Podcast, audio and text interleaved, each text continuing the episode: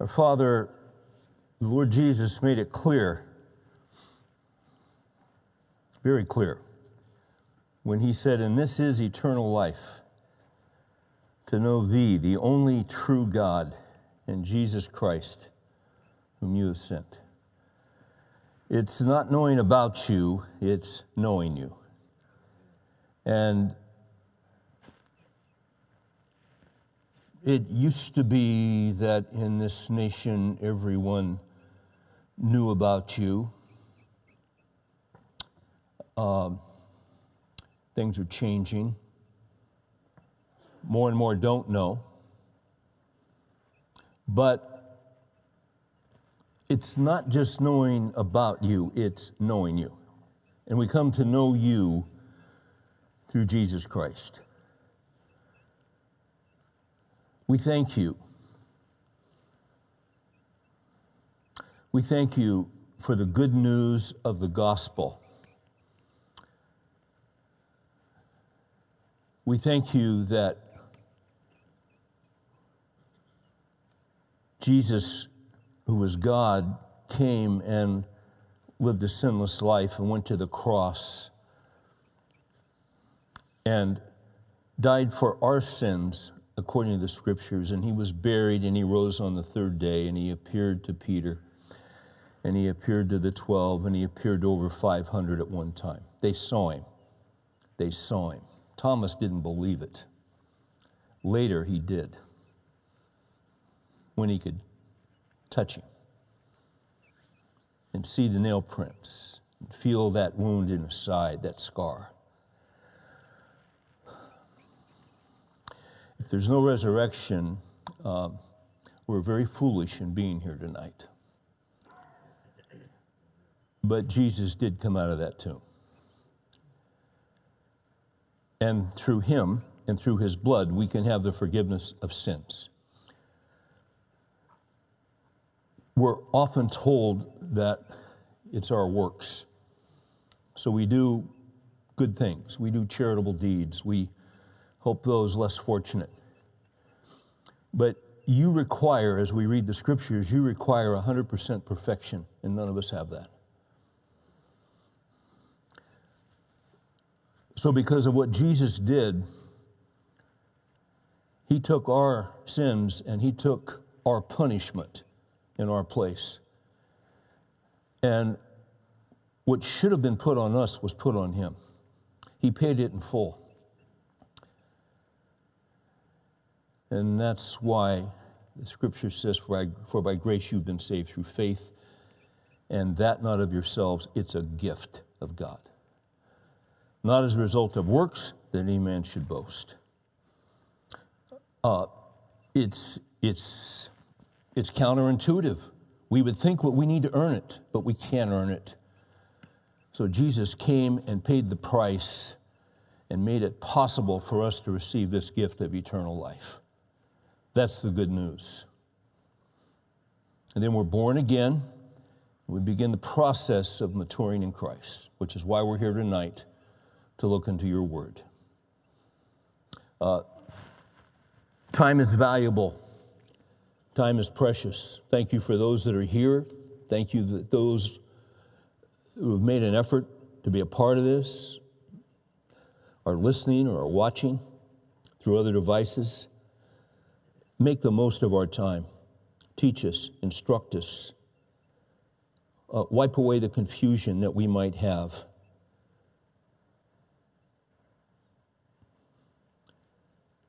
We want to know truth.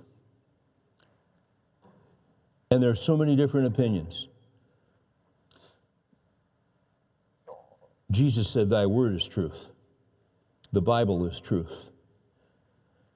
And that's why we open its pages. It is the word of Christ, the only word of Christ. Give us teachable hearts so that we can hear what would help us what would instruct us, what would encourage us. We'll trust your Holy Spirit to be our teacher. In Jesus' name we pray. Amen.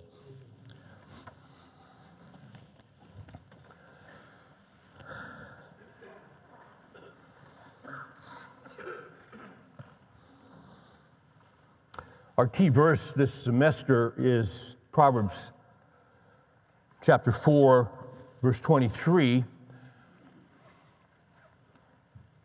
Guard your heart. Some translations would say, um, watch over your heart. Guard your heart with all diligence, for from it flows the springs of life. Uh, the, the heart is central to Christianity. Christianity is all about the heart. And as we have said before, the scriptural idea of the heart would first include the mind, uh, it would include your will, it would include your emotions. It's you, it's what comprises you. Um, we are to love the Lord our God with all our hearts. Um, David was a man who was after God's own heart. Man looks on the outward appearance, God looks on the heart. Throughout Scripture, the heart, the mind, the emotions, the will uh, is emphasized. Um, and we've made the connection, we've said this every man's going to die. That may be news for some of you, but um, we're going to die. Don't, don't like to think about it perhaps, but it's worth thinking about because it's going to have eternal ramifications forever. When you die, you don't go out of existence, you continue living. But Jesus talked about a place called hell twice as many times as he talked about heaven. And a lot of people today are uncomfortable with that idea, but he wasn't uncomfortable. He told us the truth about eternity. And he told us the truth about what he did on the cross so that we could be forgiven of our sins and have eternal life through him and enjoy heaven. Enjoy it. Uh, you will make known to me the path of life. Where is that? Maybe Psalm 16. You will make, no, you will, you will make known to me thy, the path of life. In thy right, in thy presence is fullness of joy. In thy right hand there are pleasures forever. Forever. Uh, you're going to die. I'm going to die. Be some, some kind of service. Uh, you'll have a marker, your name, date of birth, date of death, some kind of perhaps statement on there. We call an epitaph. We've made the statement that the way that a man lives, the way that a man conducts himself, really determines his epitaph. And the way that a man conducts himself is a result of what's in his what? Heart. Yeah. Before we come to know Christ, our hearts are desperately sick and wicked, as Jeremiah 17 says. It's a cesspool of self interest, of narcissism. It's all about us. But when we hear the gospel of Jesus Christ and say, Lord Jesus, come into my life and forgive me of my sin, be my God, show me how to live, teach me. I want to be a disciple.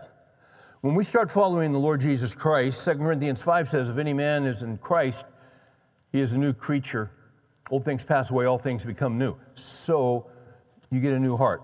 You still have a sin nature, but we want to fight off the sin nature and we want to grow in the grace and mercy of Christ by uh, renewing our hearts, renewing our minds, by studying the scripture.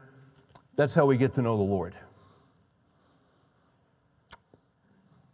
It's a battle. The Christian life is a battle.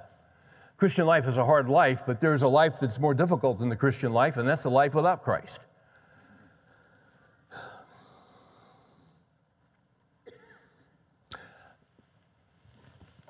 On Friday, I uh, was part of a memorial service for a man I've been friends with for 25 years, Ken Frisbee.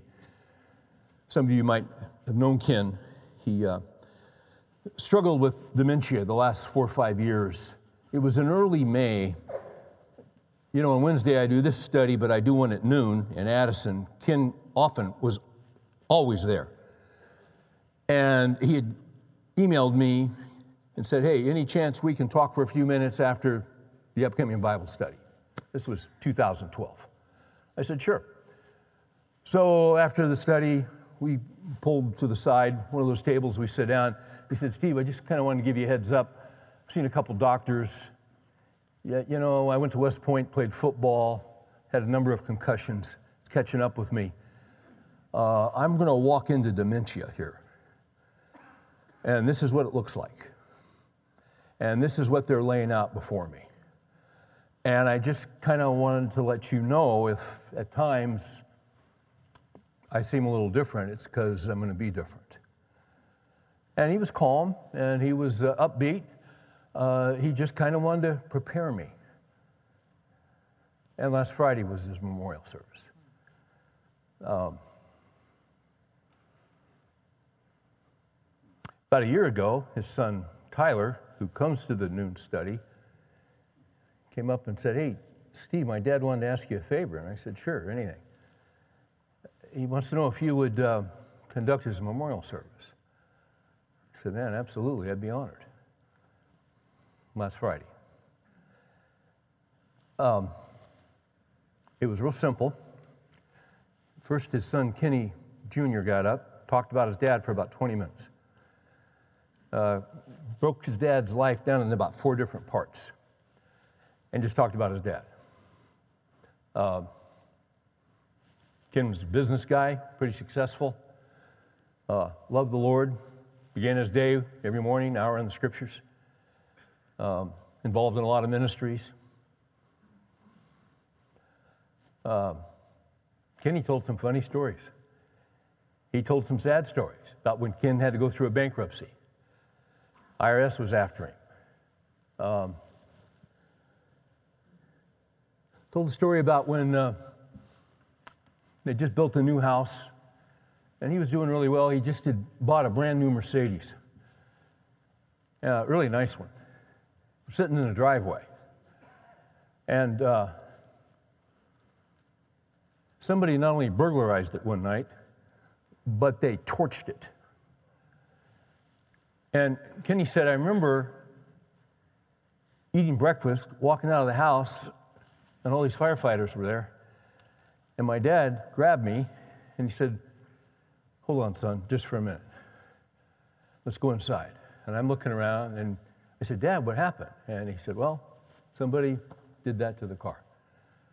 He goes, Wow, Dad, that was your new car. And, you know, and he said, I want you to sit down with me just for a minute. He took his Bible, he opened it up.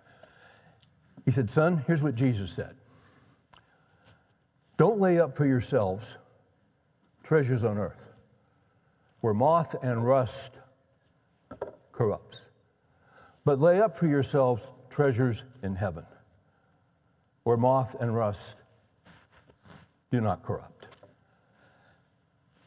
And Kenny said, My dad looked at me and he said, This stuff, that car, it's just stuff. What's important is eternity, son. Go catch the bus. What's the kid? 10 years old? I thought, that's pretty wild. I don't think I'd have the presence of mind to do that. But Ken did. And then his son Tyler got up and talked with his wife and his two daughters. And Tyler said, I remember when I was 17 and my dad was going through the bankruptcy and the IRS was after him, and he, it was just an unbelievable, stressful time. And I had to tell my dad that I was going to be a father. And I didn't want to have to tell him. Now he's standing there with his wife next to him and his two daughters. Beautiful family. He said, I couldn't bear to tell him face to face, so I. He was taking a trip that week, and so I called him one night when he was out of town. And I was afraid that this news was going to cave him in because all the stress he was under. I told him what had happened, and he was quiet for about 15 seconds. And then he said, Well, Tyler, I have two things to say to you. First one is, I love you. And the second is, we'll get through this. That was a great response. And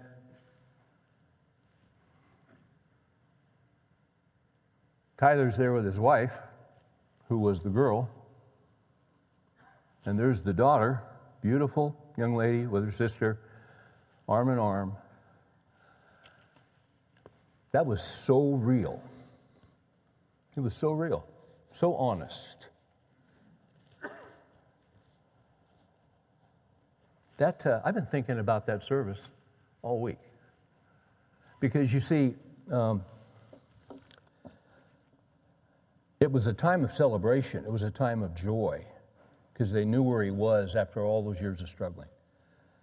I saw his wife, Andy, and she looked radiant. I mean, she did. And I told her that. I said, You look radiant. She said, Well, it's a celebration. He's not struggling anymore. To be absent from the body is to be present with the Lord. And the whole time I'm part of that service, I'm thinking, this man wrote quite an epitaph. Yes, he did. By the way he lived, by the way he lived every day and the choices he made. He had his ups, he had his downs, just like we have. He had his victories, he had his defeats, just like we have. But what an epitaph to come from two sons. One guy emailed me and said, I've been thinking ever since that service what my two boys will say about me. I'm changing some things around.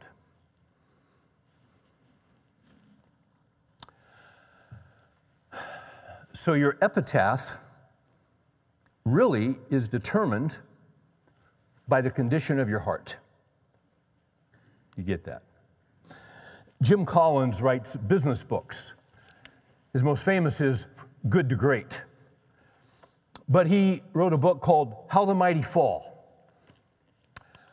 And it's a book really, it's, it's really an interesting book. When I saw it and picked it up a number of years ago, and I looked at the table of contents, the first chapter is The Silent Creep of Impending Doom. And then the next chapter is called The Five Stages of Decline. Stage one is no, nobody wants to decline, but decline happens. Stage one, he calls hubris, born of success. Stage two, undisciplined uh, pursuit of more. Stage three, denial of risk and peril. Stage four, uh, grasping for salvation. Stage five, capitulation to irrelevance or death. And the last chapter is well founded hope. It sounds like a Bible study on one of the Old Testament kings who started strong but didn't finish strong. But it's a business book. How the Mighty Fall, subtitle, and why some companies never give in. It's about companies that were at the top and then collapsed internally inside. The Bible doesn't talk about the rise and fall of companies or businesses, but the Bible talks about the rise and fall of men based on the condition of their hearts. how the mighty fall. Jeremiah 9:23 says, "Let not the wise man boast of his wisdom.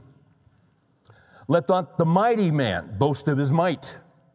Let not the rich man boast of his riches, but let him who boasts boast of this, that he knows and understands me."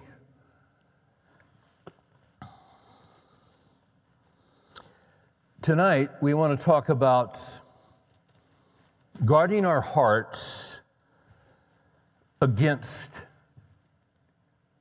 entitlements. Guarding our hearts against entitlements. You say entitlements, yes. Several definitions, if you look up the word. What I have in mind is this one To be entitled is to believe that one is inherently deserving of privileges and special treatment. To be entitled is to believe that one is inherently deserving of privilege or special treatments. This can happen to Christian leaders, to Christian men, when they are not carefully guarding their hearts. It would be one of the devices, it would be one of the ambushes of the enemy to get us off track. 1 Corinthians 10 12, we're going to look at some verses. 1 Corinthians 10 12 says, Let him who stands take heed lest he fall. We, we, we have seen leaders who have stood and had influence, and we've seen them go down. Romans 15 4.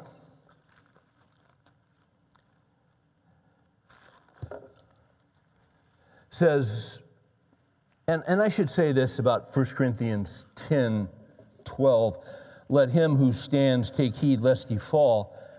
The prior 11 verses go back to the Red Sea experience in Israel, where God took them through, showed his miraculous power, his incredible power on their behalf, defeated their enemy. You know the story.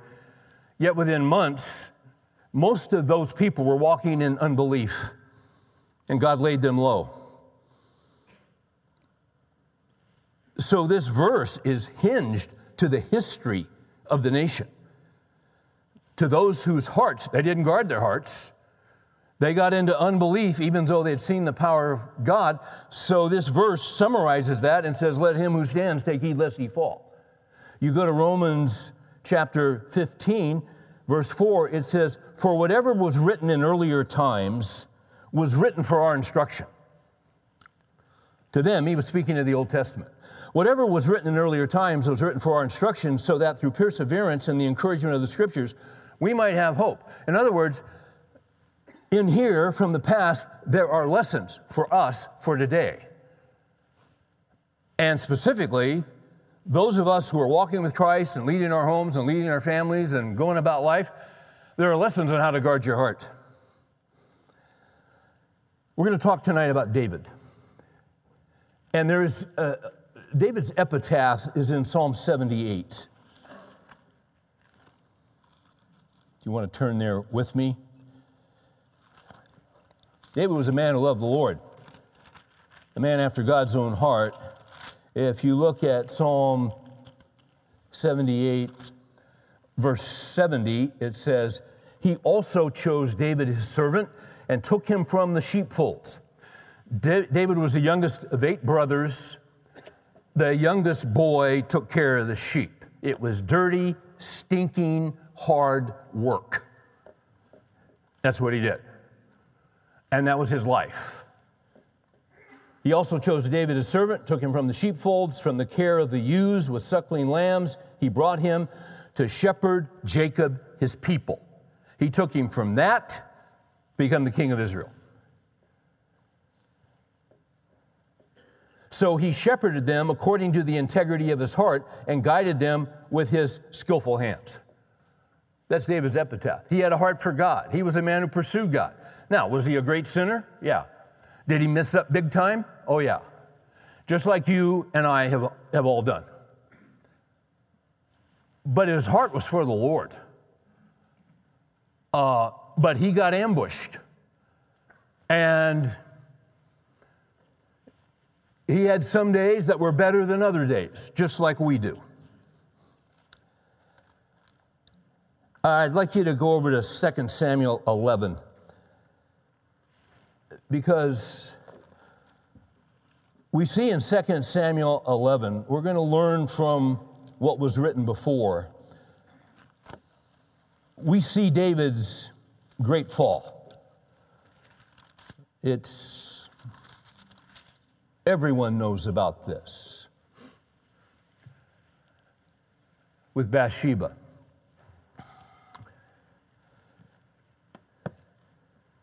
Give you two quotes from Alan Redpath. He did a great book on David's life called The Making of a Man of God.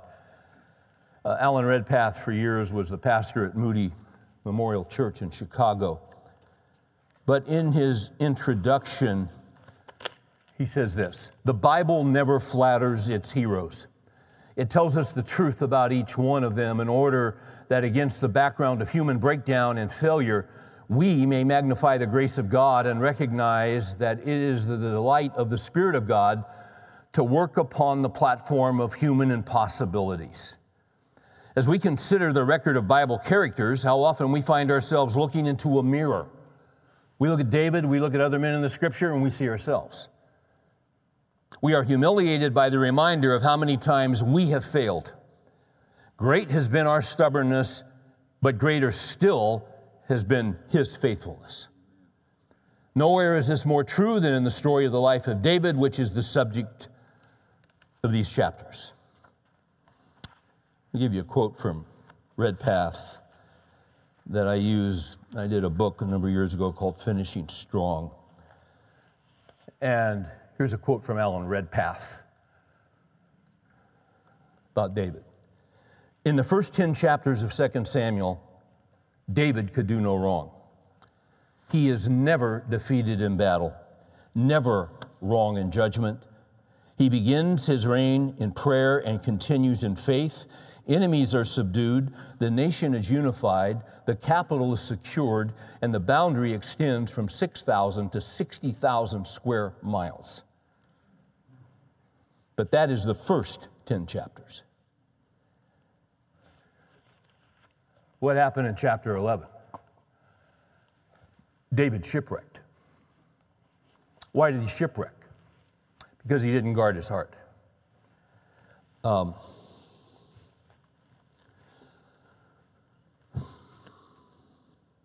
this is a very familiar story.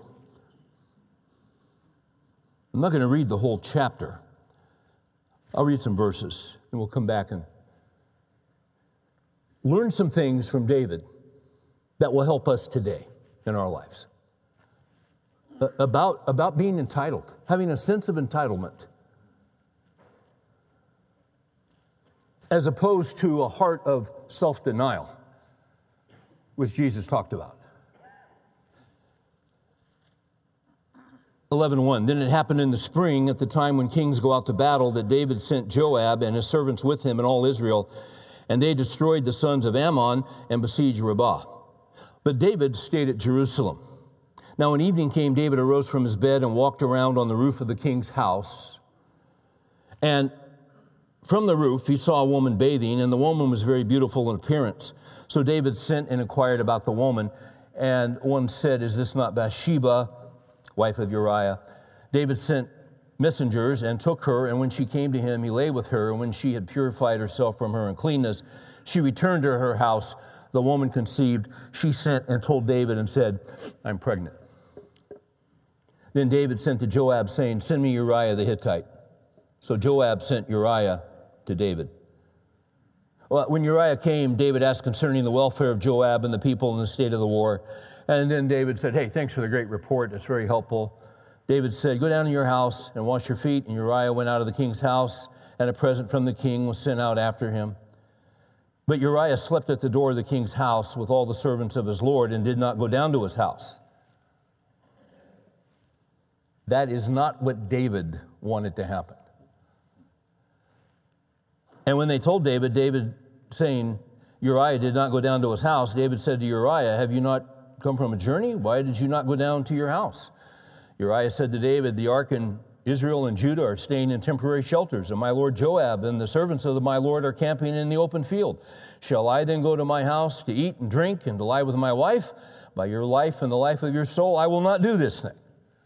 The problem with this guy, Uriah, is that he had honor. He had convictions. He had integrity. Now, there's self denial. Then David said to Uriah, Stay here today also, and tomorrow I'll let you go. Uriah remained in Jerusalem that day and the next. Now David called him, and he ate and drank before him, and he made him drunk. And in the evening he went out to lie on his bed with his Lord's servants, but he did not go down to his house. Now in the morning David wrote a letter to Joab and sent it by the hand of Uriah. he had written in the letter saying, Place Uriah in the front line of the fiercest battle and withdraw from him so that he may be struck down and die.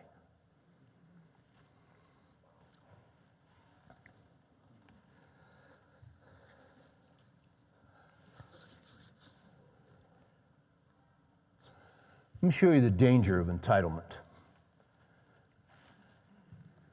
Four evidences of entitlement in David's heart in this story, this historical account. Number one, David demonstrated entitlement by ignoring his responsibility. That's in verse 1. Then it happened in the spring at the time when kings go out to battle. By the way, prior to this, all kinds of battles. David had been out front with his men every battle. That's what David did. That was his job, that was his assignment. But this time, he sent Joab and the servants with him and all Israel, and they destroyed the sons of Ammon and besieged Rabbah, but David stayed at Jerusalem. Um,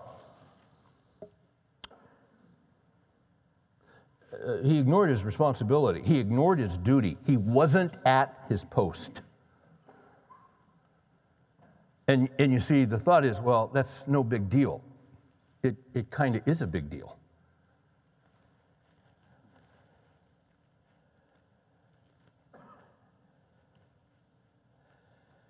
in, instead of basking, uh, instead of leading in battle, he was basking in leisure, is what he was doing.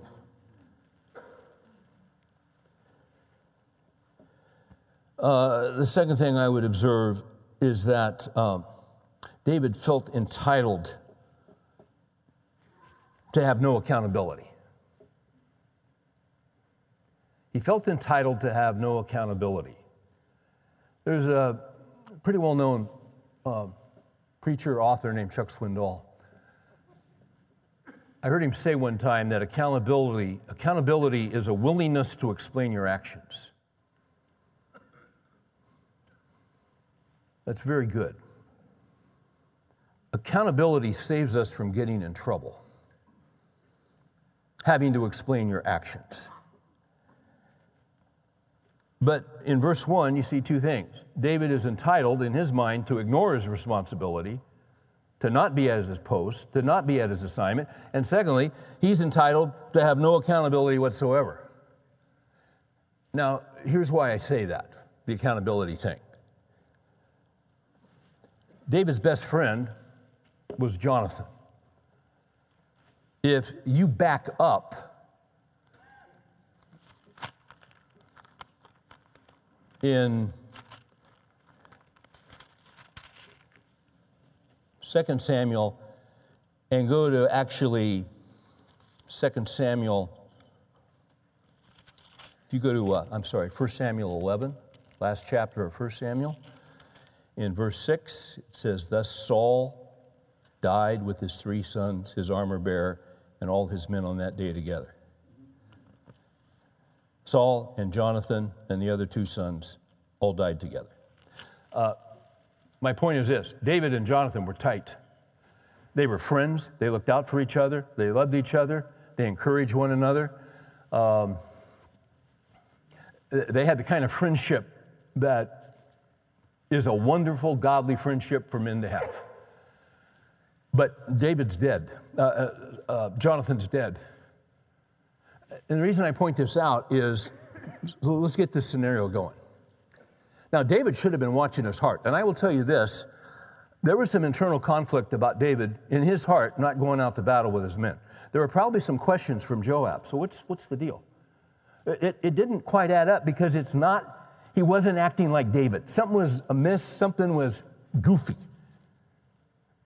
Okay? Maybe someone, I don't, I, we're not told but he's not where he's supposed to be. When you're not where you're supposed to be, you get in trouble. It's amazing how many men get in trouble during their leisure time, during their time off. Nothing wrong with time off.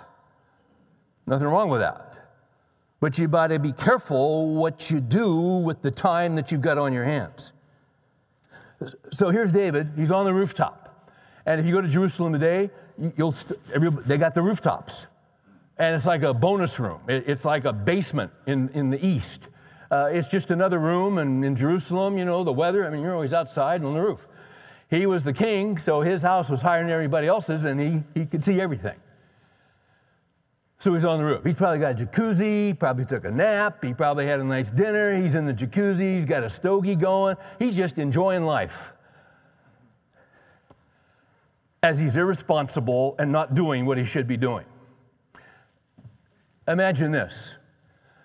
Imagine Jonathan's alive, someone says to him, David's not with the men. David's not at battle. He's not leading the troops.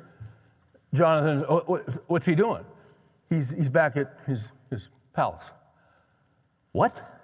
He's back at the palace. So Jonathan makes a beeline, walks upstairs, throws open the door, and there's David in the jacuzzi with his stogie. And Jonathan says, What are you doing? Get your butt out of there and get your gear and get out there with your men. And David says, you can't talk to me like that. I'm the king. Don't give me that king crud. I knew you and you had sheep crud all over you. And by the way, I should have been the king. but you've got it, so be responsible with what you've got. You, you can't talk to me like that. Yeah, I can. Get your tail out of there and go do what you're supposed to do. Who do you think you are, David? What's wrong with you? Somebody needs to knock some sense in you. Now get with it. And David would have done it. He wouldn't like it, he would have done it. You see? The Bible says, faithful are the wounds of a friend. Sometimes we just get stubborn, don't we? We don't want to do it, but someone we respect, they, they, they don't let us off the hook, and we'll go do it even though we don't want to do it, because we know they're right. We'll thank them later. See, that didn't happen because Jonathan was dead, and I don't see that that relationship was ever replaced in David's life. See, we need others to help us sometimes guard our hearts. I've said it before in here there are two things you can't do by yourself. You can't get married by yourself. Sure, a federal judge is working on it, though. and you can't live the Christian life by yourself. When the enemy wants to take a Christian leader down, he isolates them. Or can I say, they isolate themselves. Nobody can get near them, nobody can talk with them, nobody can ask them the tough questions. There's a wall that's around them, and nobody can get in. You're just setting yourself up for failure. If that's where you are, you're not guarding your heart. You remember how Jesus sent them out one by one? No, you don't, because he didn't send them out one by one. He sent them out how? Two by two. Two are stronger than one.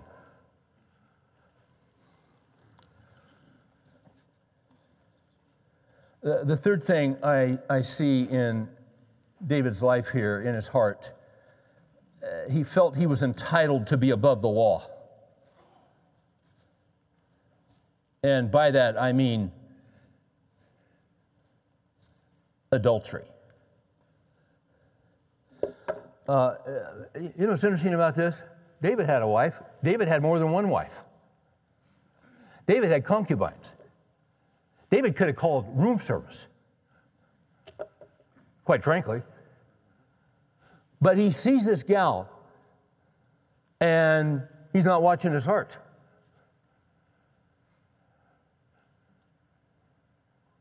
We saw in Matthew 15 last week, Jesus said, It's out of the heart that comes murder and adultery and fornication. This is exactly what happened. Came right out of his heart because he wasn't watching his heart. He had a heart for God, but at this moment, he wasn't watching the heart.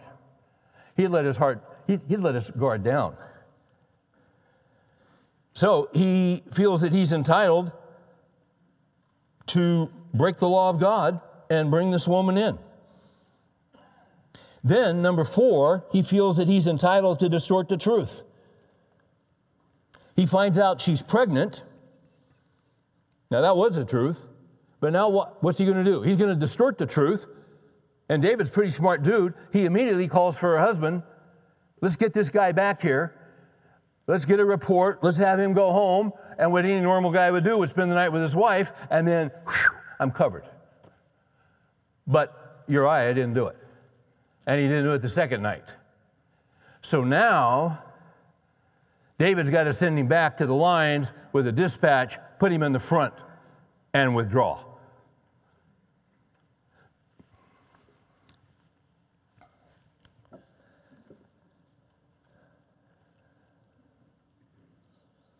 What was he thinking? He wasn't.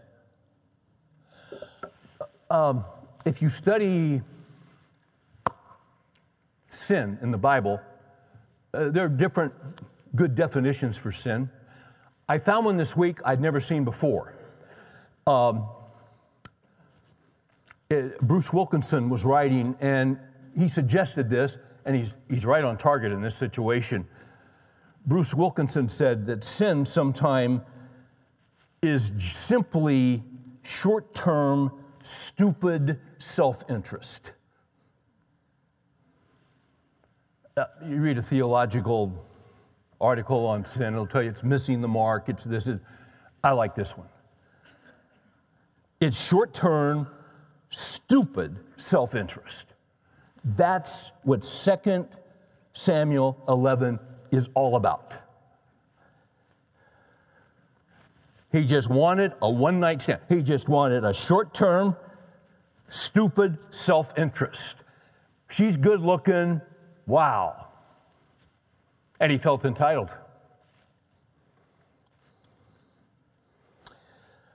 I did a chapter when I wrote Finishing Strong on, on this event in David's life. And in my study, I found three results of sin that we tend not to consider. These three are not original with me. Don't know who came up with these, but they're brilliant. Put these up against Wilkinson's definition of what David did that night. His sin with Bathsheba was short term, stupid self interest. Now, here are the three principles. The first one is this sin will take you farther than you wanted to go. If you're interested in short term, stupid self interest, just know this sin will take you farther than you wanted to go. Secondly, sin will keep you longer than you wanted to stay. Third, sin will cost you more than you wanted to pay. One more time. Sin will take you farther than you wanted to go. What came into David's life as a result of this one night deal?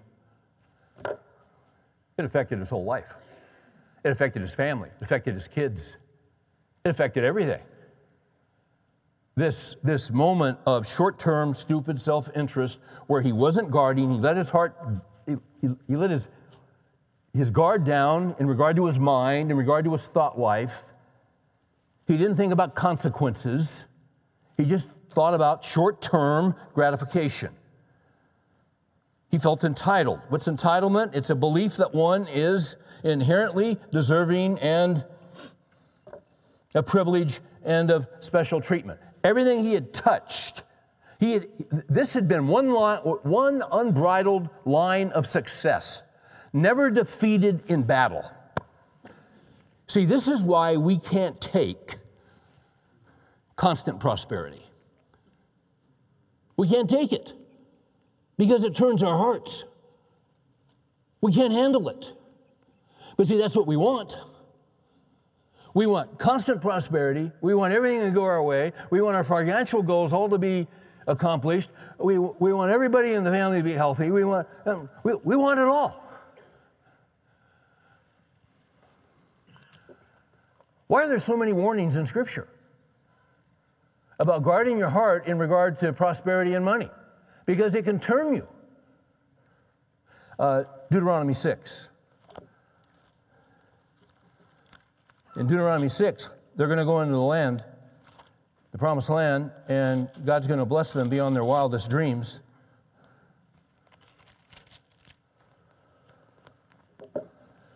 Uh, 610. It shall come about when the Lord your God, this is Deuteronomy, it shall come about when the Lord your God brings you into the land which he swore to your fathers, Abraham, Isaac, and Jacob.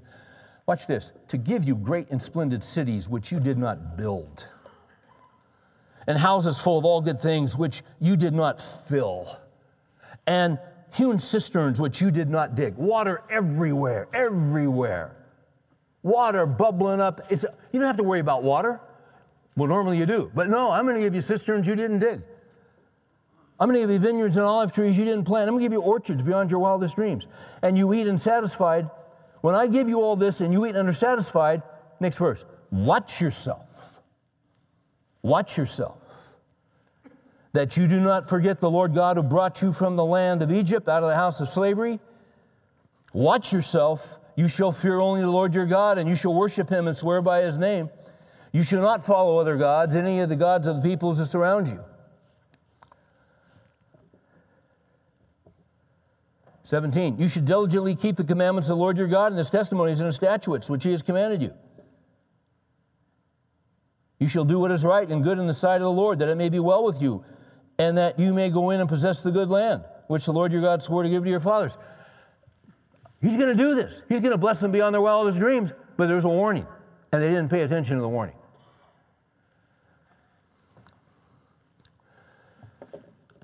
Sometimes God is merciful in denying our request because we're not ready for Him yet. He's a wise Father. We're pretty average fathers.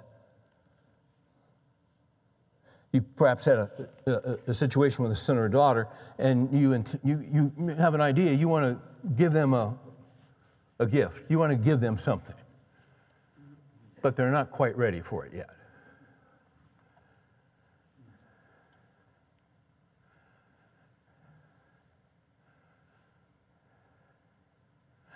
I remember someone telling the story that they were just about, just gotten a driver's license in high school. And they were really wanting a car. And the parents said, We're open to that, but you're not quite there yet. And uh, they discussed it. And the father said, You know, son, uh, you're at a key point in life. I think it'd be good if this book was very helpful to me when I was your age. I want to give you a copy of it. I think you would benefit greatly from this book. And uh, I don't want to read that book. I mean, he didn't say, oh, oh okay, Dad, sure. He didn't want to read the book. He wanted to be with his friends. He wanted to, you know, he, he wanted a car.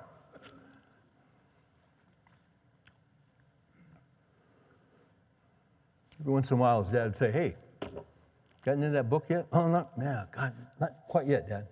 Oh, okay, when you get a chance. Dad, you thought any more about a car? No, not really. No?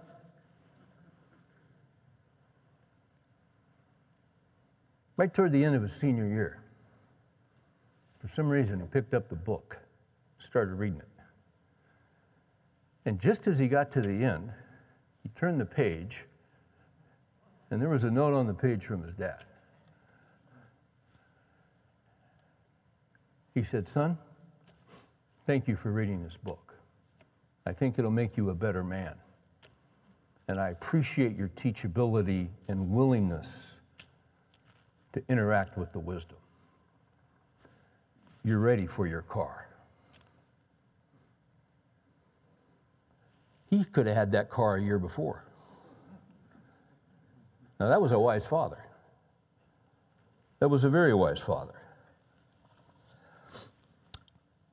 A few more verses. Uh, you remember we started off talking about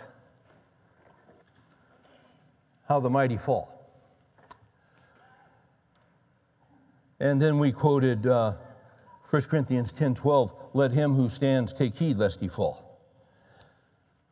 Proverbs 16 18 says this Pride goes before destruction, and a haughty spirit before a fall. Now, we don't use, I don't use the word haughty too often. I actually looked it up. To be haughty is to be arrogant, conceited, self important. Let's read that again. Pride goes before destruction, and a haughty, arrogant, conceited, self important spirit before a fall. Uh, interesting, isn't it, that in this book about corporations, he talks about five warning signs, and the first one that he mentions is hubris born of success. Hubris born of success. Uh, this would tie in with last week. Hubris is a lack of teachability. You don't need to learn anything because you know everything. The, the classic example is a company called Motorola who refused. They had those little flip phones. You remember those? And they were the best selling phones in the world. And they absolutely refused to consider digital. Digital. And great was their fall. Pride goes before destruction and a haughty spirit before a fall. So arrogance, conceit, and self important people are always characterized by a sense of entitlement. So, once again, guard your heart. Check it out. Look into your heart. Proverbs 11, 2. When pride comes, then comes dishonor. It's cause and effect. When pride is in our hearts and it's unchecked, then comes dishonor. It's going to happen. It's just a matter it's just a matter of when it happens. Psalm 36, verse 11. Let not the foot of pride come upon me. That's a great thing to pray in the morning. The thing about pride is you don't see it, uh, you don't smell it. it it's just, it's stealth. And, and a lot of times you don't even know it's there. Uh, but, but if you ask the Lord, He'll show it to you. Ask your wife. You see any pride? You see any? She'll tell you. Ask, you got a good friend? I mean, a real good friend. You guys can be honest with each other? Ask him. James 4 6. And I'll tell you why it's important. I, I, try to pray every morning, let not the foot of pride come upon me. Let me tell you why I pray that. James 4 6 says, God is opposed to the proud, but he gives grace to the humble. Submit therefore to God.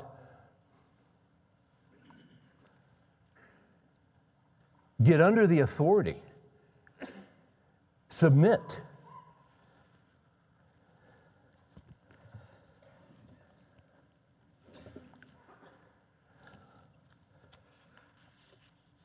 Ron Edmondson is a pastor, writes on leadership a lot.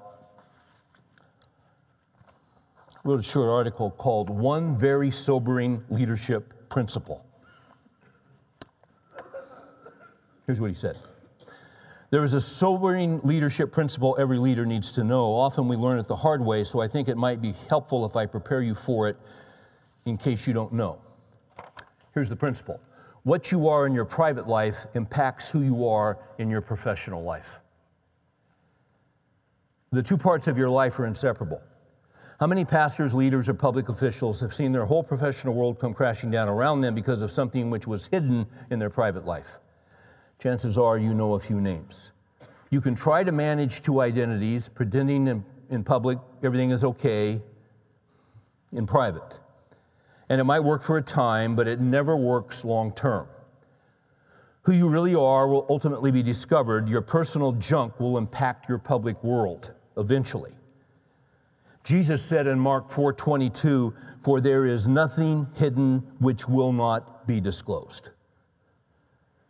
The only real sustainable solution to this principle is to protect your public life, watch this, by continually working to protect and improve your private life. Guard your heart. Watch over your heart.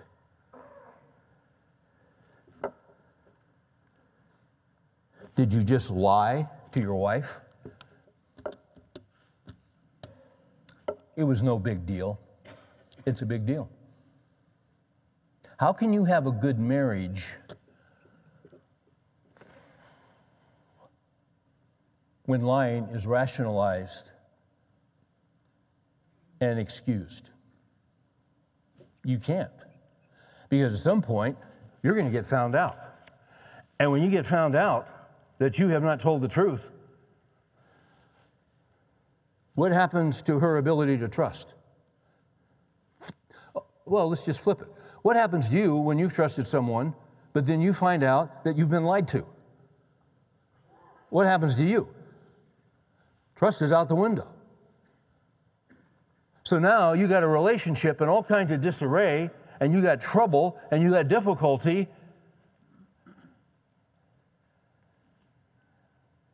That started with a pattern that you know to be wrong, but you excused.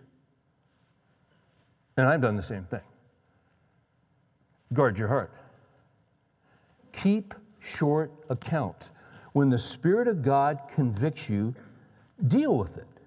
Confess it to the Lord. If we confess our sins, 1 John 1 9, He's faithful and just to forgive us our sins and to cleanse us from all unrighteousness. He forgives us. Now, sometimes it's a situation where, perhaps in a relationship, and it's not always, but sometimes in a relationship, if you've done something that could erode the trust, you need to go back and be honest and repair the breach in the wall to restore trust. John Gardner, um, who's written some tremendous stuff on leadership, tells the story of teaching at one of the top business schools in the country in, in an ethics class. And he was talking about the importance of truth. And a student, you know, brilliant student, that's how they got in.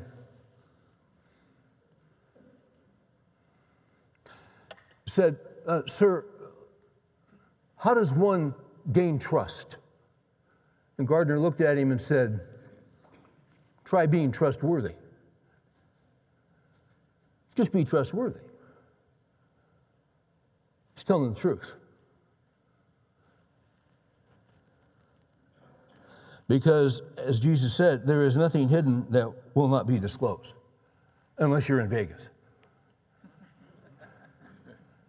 Because what you do in Vegas stays in Vegas. Uh huh. Uh, somewhere I read, you can be sure that your sin will find you out.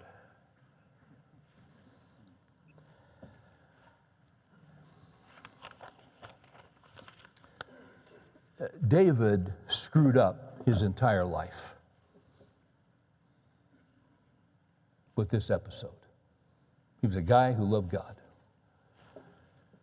he was a godly man. And in a moment that turned into more moments of stupidity, and he panicked, started trying to cover his tail, and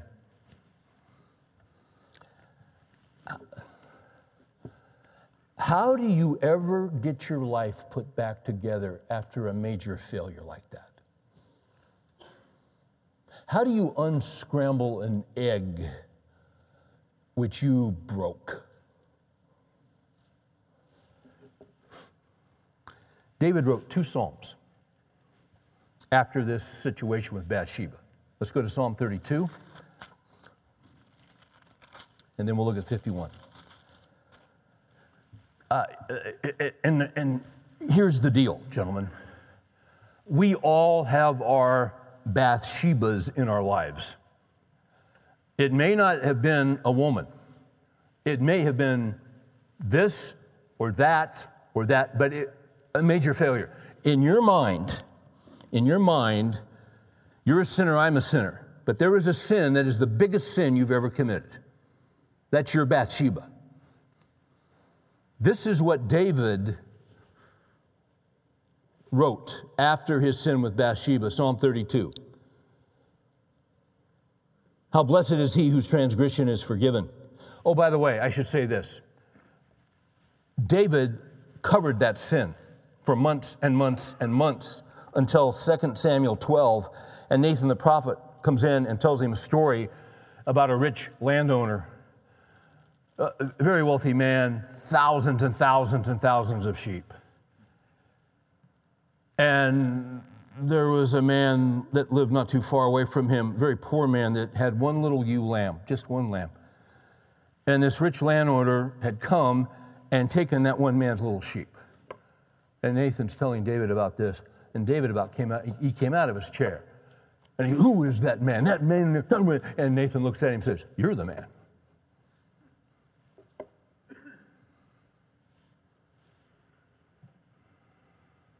David dug a pit and he fell right into it. You're the man. He was called out. What do you do? He repented. He repented. Watch Psalm 32. How blessed is he whose transgression is forgiven, whose sin is covered. How blessed is the man to whom the Lord does not impute iniquity, and in whose spirit there is no deceit.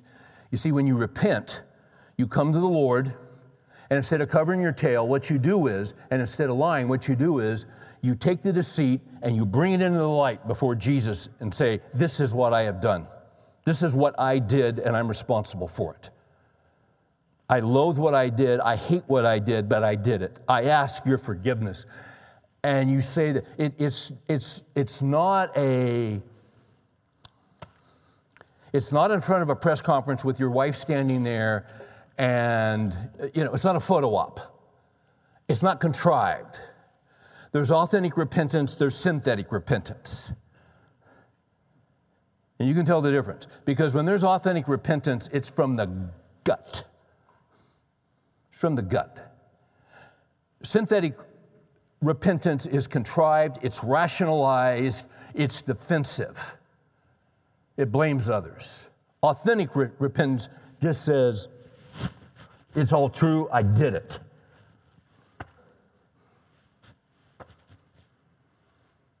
I'm ashamed.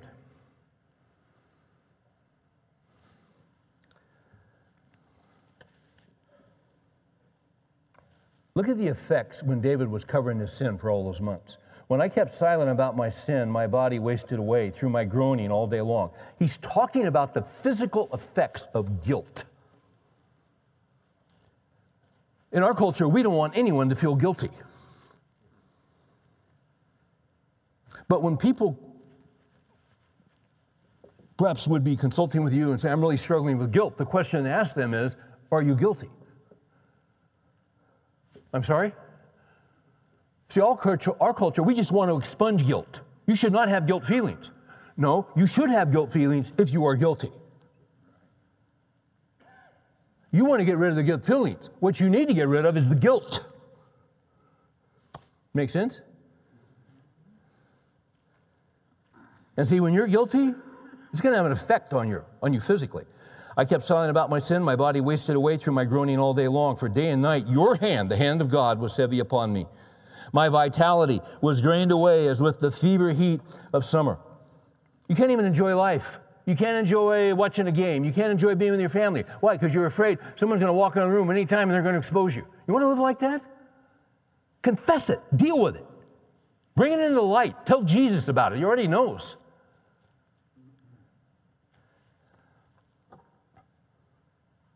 Look at verse 5. I acknowledge my sin to you, and my iniquity I did not hide. And I said, I'll, I will confess my transgressions to the Lord, and you forgave the guilt of my sin. That's an amazing statement. Why? Because Jesus paid for it on the cross. You say, well, this is Old Testament. Jesus hadn't come yet. That's right.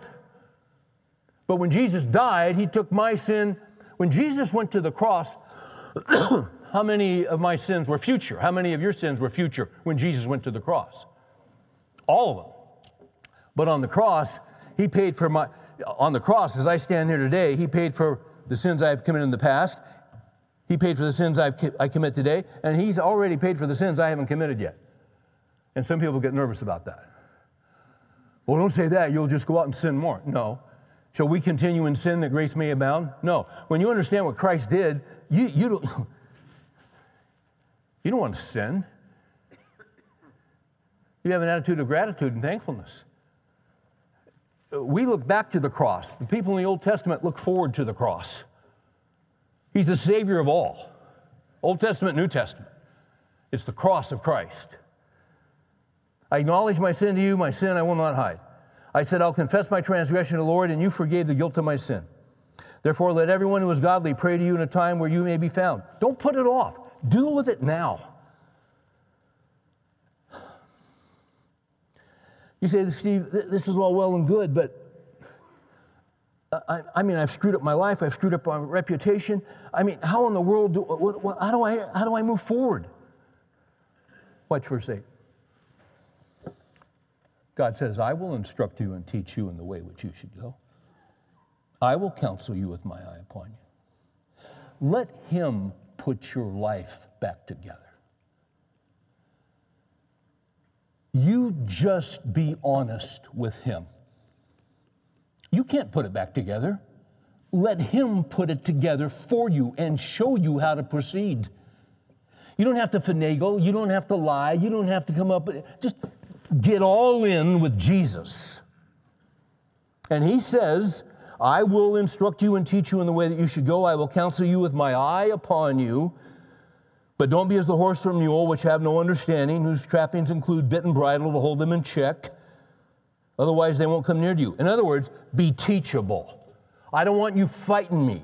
When I take the reins and go right, don't you be fighting me. Obey me. Why would you not?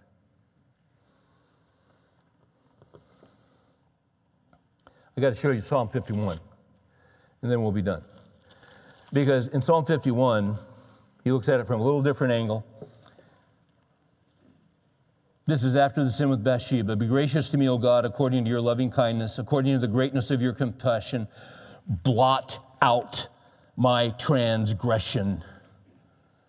Wash me thoroughly from my iniquity, cleanse me from my sin, for I know my transgressions. My sin is ever before me. Against you, you only have I sinned, and done what is evil in your sight, so that you are justified when you speak and blameless when you judge.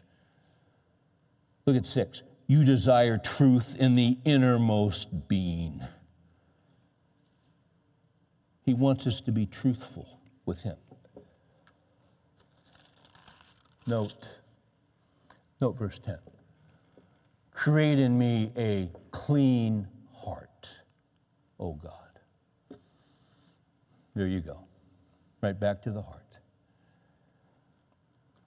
And what's 1 John 1 9? If we confess our sins, he's faithful and just to forgive us our sins and to cleanse us from all unrighteousness.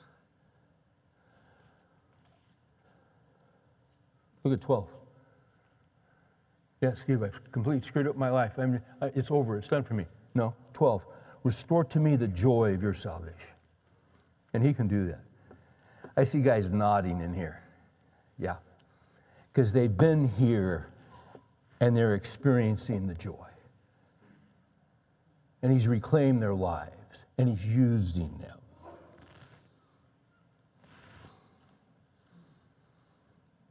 And they're touching others who now are where they used to be and telling them about the greatness of Christ.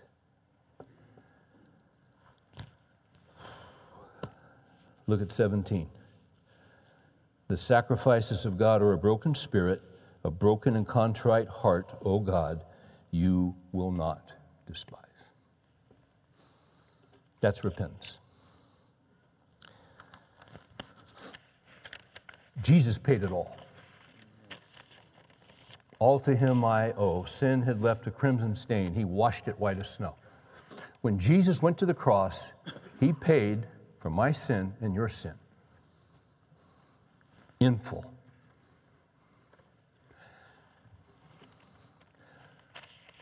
Not only does he forgive our sin, he forgets our sin.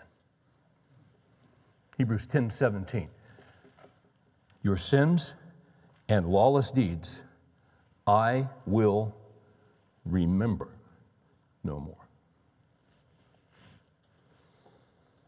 He won't hold it against you.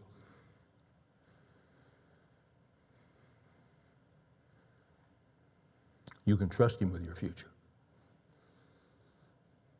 because of His grace. Father, help us to guard our hearts.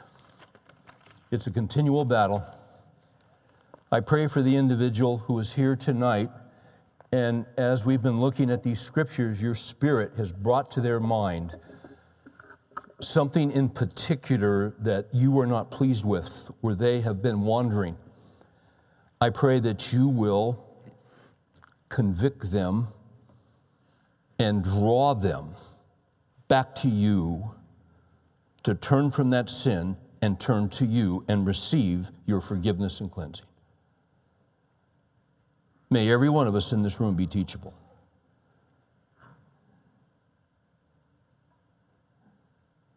This stuff counts, it's important. And we can trust you with our lives, and we can trust you with our sin, and we can trust you with our futures. What a great God you are. In Jesus' name we pray. Amen.